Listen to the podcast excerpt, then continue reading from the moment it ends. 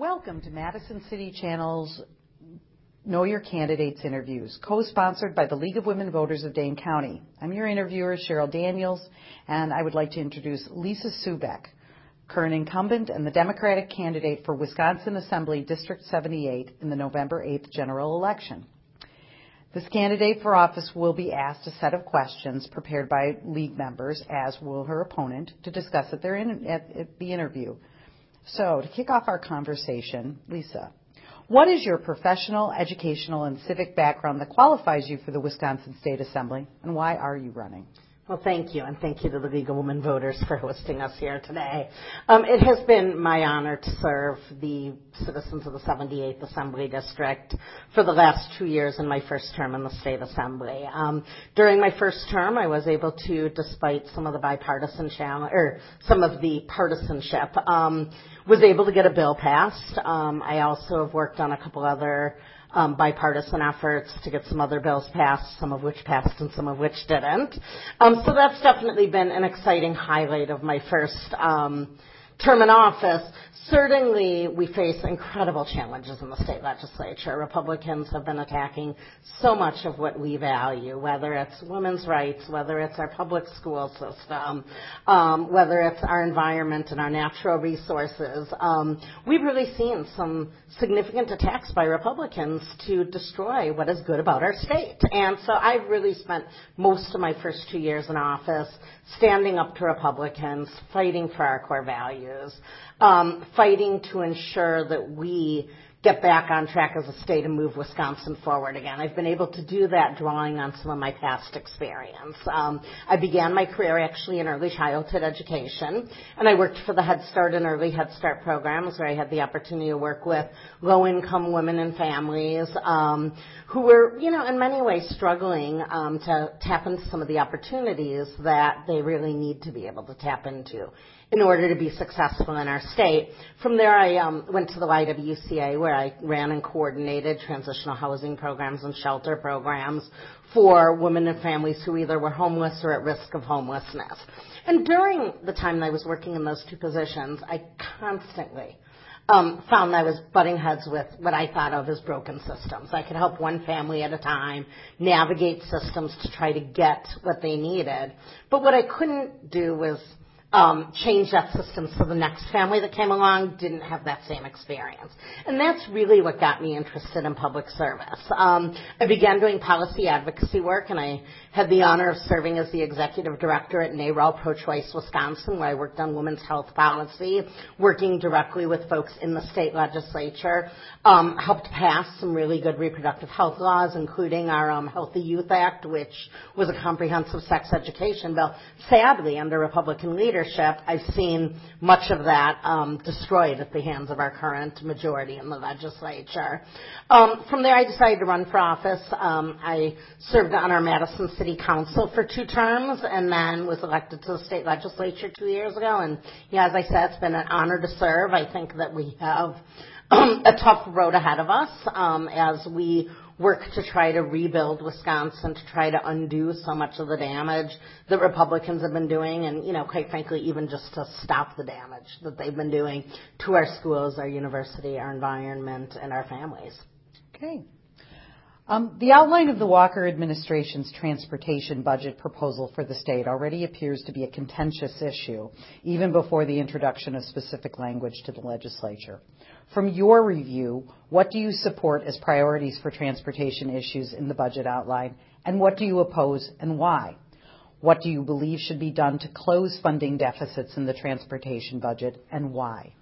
Sure. You know, it has been really frustrating to see the governor move forward um, as he prepares his budget for the upcoming session and dig in his heels on transportation. Um, one of the things that I hear from constituents time and time again is we have roads that are not in good condition. When they drive on our interstates and even our county highways, they're encountering potholes that haven't been taken care of. they're encountering traffic challenges. They're um, encountering unfinished road projects, Verona Road, where the project has been dragging on and now the governor wants to stall it and leave it essentially half done for an additional couple of years here. Um, and, you know, I think that's a great frustration. Um, I have um, been a supporter of a bill that was authored last session by one of my Democratic colleagues, Robb Kahl, that would have proposed a modest increase, a 5% increase in the gas tax, and then to, would also index that to inflation in years to come. Ultimately, what we need is we need a solution that is sustainable. And the governor in the last budget and the Republican majority in the legislature chose to follow his lead and simply borrow more um, which, you know, we, we're already at an unsustainable level of borrowing for our transportation projects, but they decided to continue on that road, borrow more, and delay some projects. And that is getting us nowhere. We are simply putting transportation expenses on the credit card for future generations to pay, and we need to change that. Um, certainly, there are a number of other solutions that have been on the table as possibilities, including increases in registration fees, looking at tolling, and a number of other um, options the Department of Transportation laid out. Certainly, the gas tax is a part of a bigger solution, but I think it's a really important and critical first step, and then I think we should keep everything else on the table. Take a look at how we meet the needs of our transportation system, how we care for and repair our crumbling infrastructure and move forward in a way that's sustainable, um, so that we don't end up in this, in this position again in a couple of years. Thank you. The likely Republican majority leadership in the Wisconsin Assembly has brought forward an agenda for the upcoming two-year legislative session. What is your opinion of this agenda? What specific items might you support or oppose, and why? Sure. You know, I think that it's been interesting watching the Republicans roll out their agenda, um, certainly as they do it during election time. Because I think one of the challenges that we've seen is Republicans like to pay lip service to things like college debt. Um, but when you look at their plans, what what their plans don't do is actually provide relief for the student loan borrowers who are sitting there with insurmountable debt with debt that they can't pay. You know, they don't look at things like refinancing that debt. Instead, coming up with sort of what's the word like band-aids or um, you know, sort of the, the the fancy approach that's going to you know throw something up there. You know, we did see Republicans in the legislature say they want to move forward on transportation solutions, and on one hand, I'm excited about that. On the other hand, I have real concerns because two years ago we were sitting here in the exact same position as we are now on transportation. And what happened was that we got nowhere. Um, Republicans followed the governor's lead decided to kick the can down the road and pass yet another unsustainable plan. So here we are at election time, and we see Republicans in the state assembly saying, "Yes, we're on board. We want to. We want to find solutions." They're criticizing Walker's plan. Um, I'm a little concerned that after election day, that's not what we will see from them because clearly they had this opportunity two years ago and they didn't take it. What I, I'm not sure what leads me to believe that they would really do differently this time around. However, if they do, I would be, I would look forward to working with them on that. Okay. What issue areas through committee work and legislation introduction do you wish to make a priority for yourself if you are elected this term and why? Sure. So I mean, I think one of the absolute critical priorities has to be how we fund our K-12 schools. Um, you know, we have a broken, unfair funding system. It's based on an incredibly complex formula that um, really, I'm not sure anybody understands at this point. Um, you know, Tony Evers, our superintendent of schools, has proposed a fair funding plan that makes a lot of sense. So certainly I would support that or something that looks like that.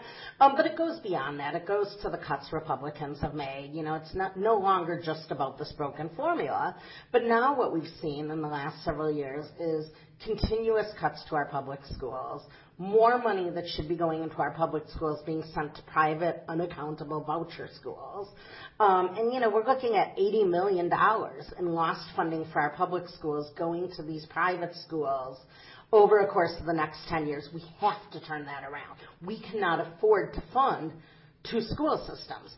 Um, similarly, we need to start prioritizing our university. Republicans cut so much money from the university last time around. Um, now they're talking about restoring a small slice of that funding, but they cut over $100 million. I mean, it's just a small slice of that funding coming back is not enough to make up the difference. We have to start valuing education and recognizing what education, both on the K-12 level and the university level contribute to our communities and to our state's future.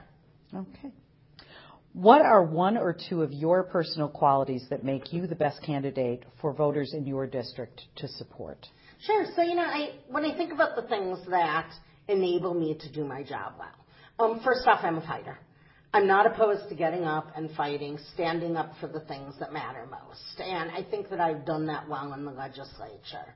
However, that said, I also know when to reach out and work with others. I've had the opportunity to really do both of those things when we're talking about our core issues, when we're talking about um, the future of folks in our state, when we are talking about some of those core progressive values, education, women's rights, workers' rights, I am leading the fight on those issues. And because I did organizing work before I got to the legislature, I think that put me in an even better position to be able to lead those fights. I understand how to get up, get up and be heard, make my voice heard, speak out, not just for me, but for my constituents.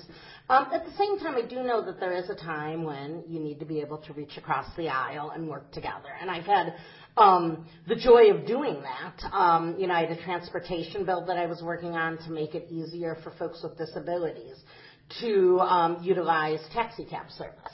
And I was able to reach out to some Republicans and say, look, this is what I'm trying to do. This is something that came about because a constituent contacted me and had a problem and I want to help them solve it. And was able to find where we did have common ground and work together. And I think that, you know, really understanding that there is a time to get up and fight passionately and not to, not to compromise our values.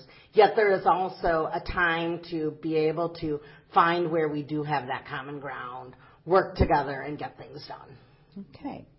And what would you like to say directly to the viewing audience as we are completing this interview? Sure. So I guess, you know, I would say it's been a real honor to serve the 78th Assembly District. It has just been a joy, um, even with the challenges that we face. I think that it's been a real joy to be able to um, represent my constituents, to be able to work for my neighbors, to be able to stand up for the things that we value most, and to really be working to get Wisconsin back on track. To say, hey, not only do we need to defeat the Walker and Republican agenda, but we need to be working to ensure every Wisconsinite has economic and educational opportunities that they can tap into so that everybody can achieve the American dream. All right. I want to thank Lisa Subeck for speaking with us and the viewing audience for taking the time to know your candidates. Please remember to vote in the November 8th general election. On behalf of Madison's City Channel and the League of Women Voters of Dane County, I thank you for joining us.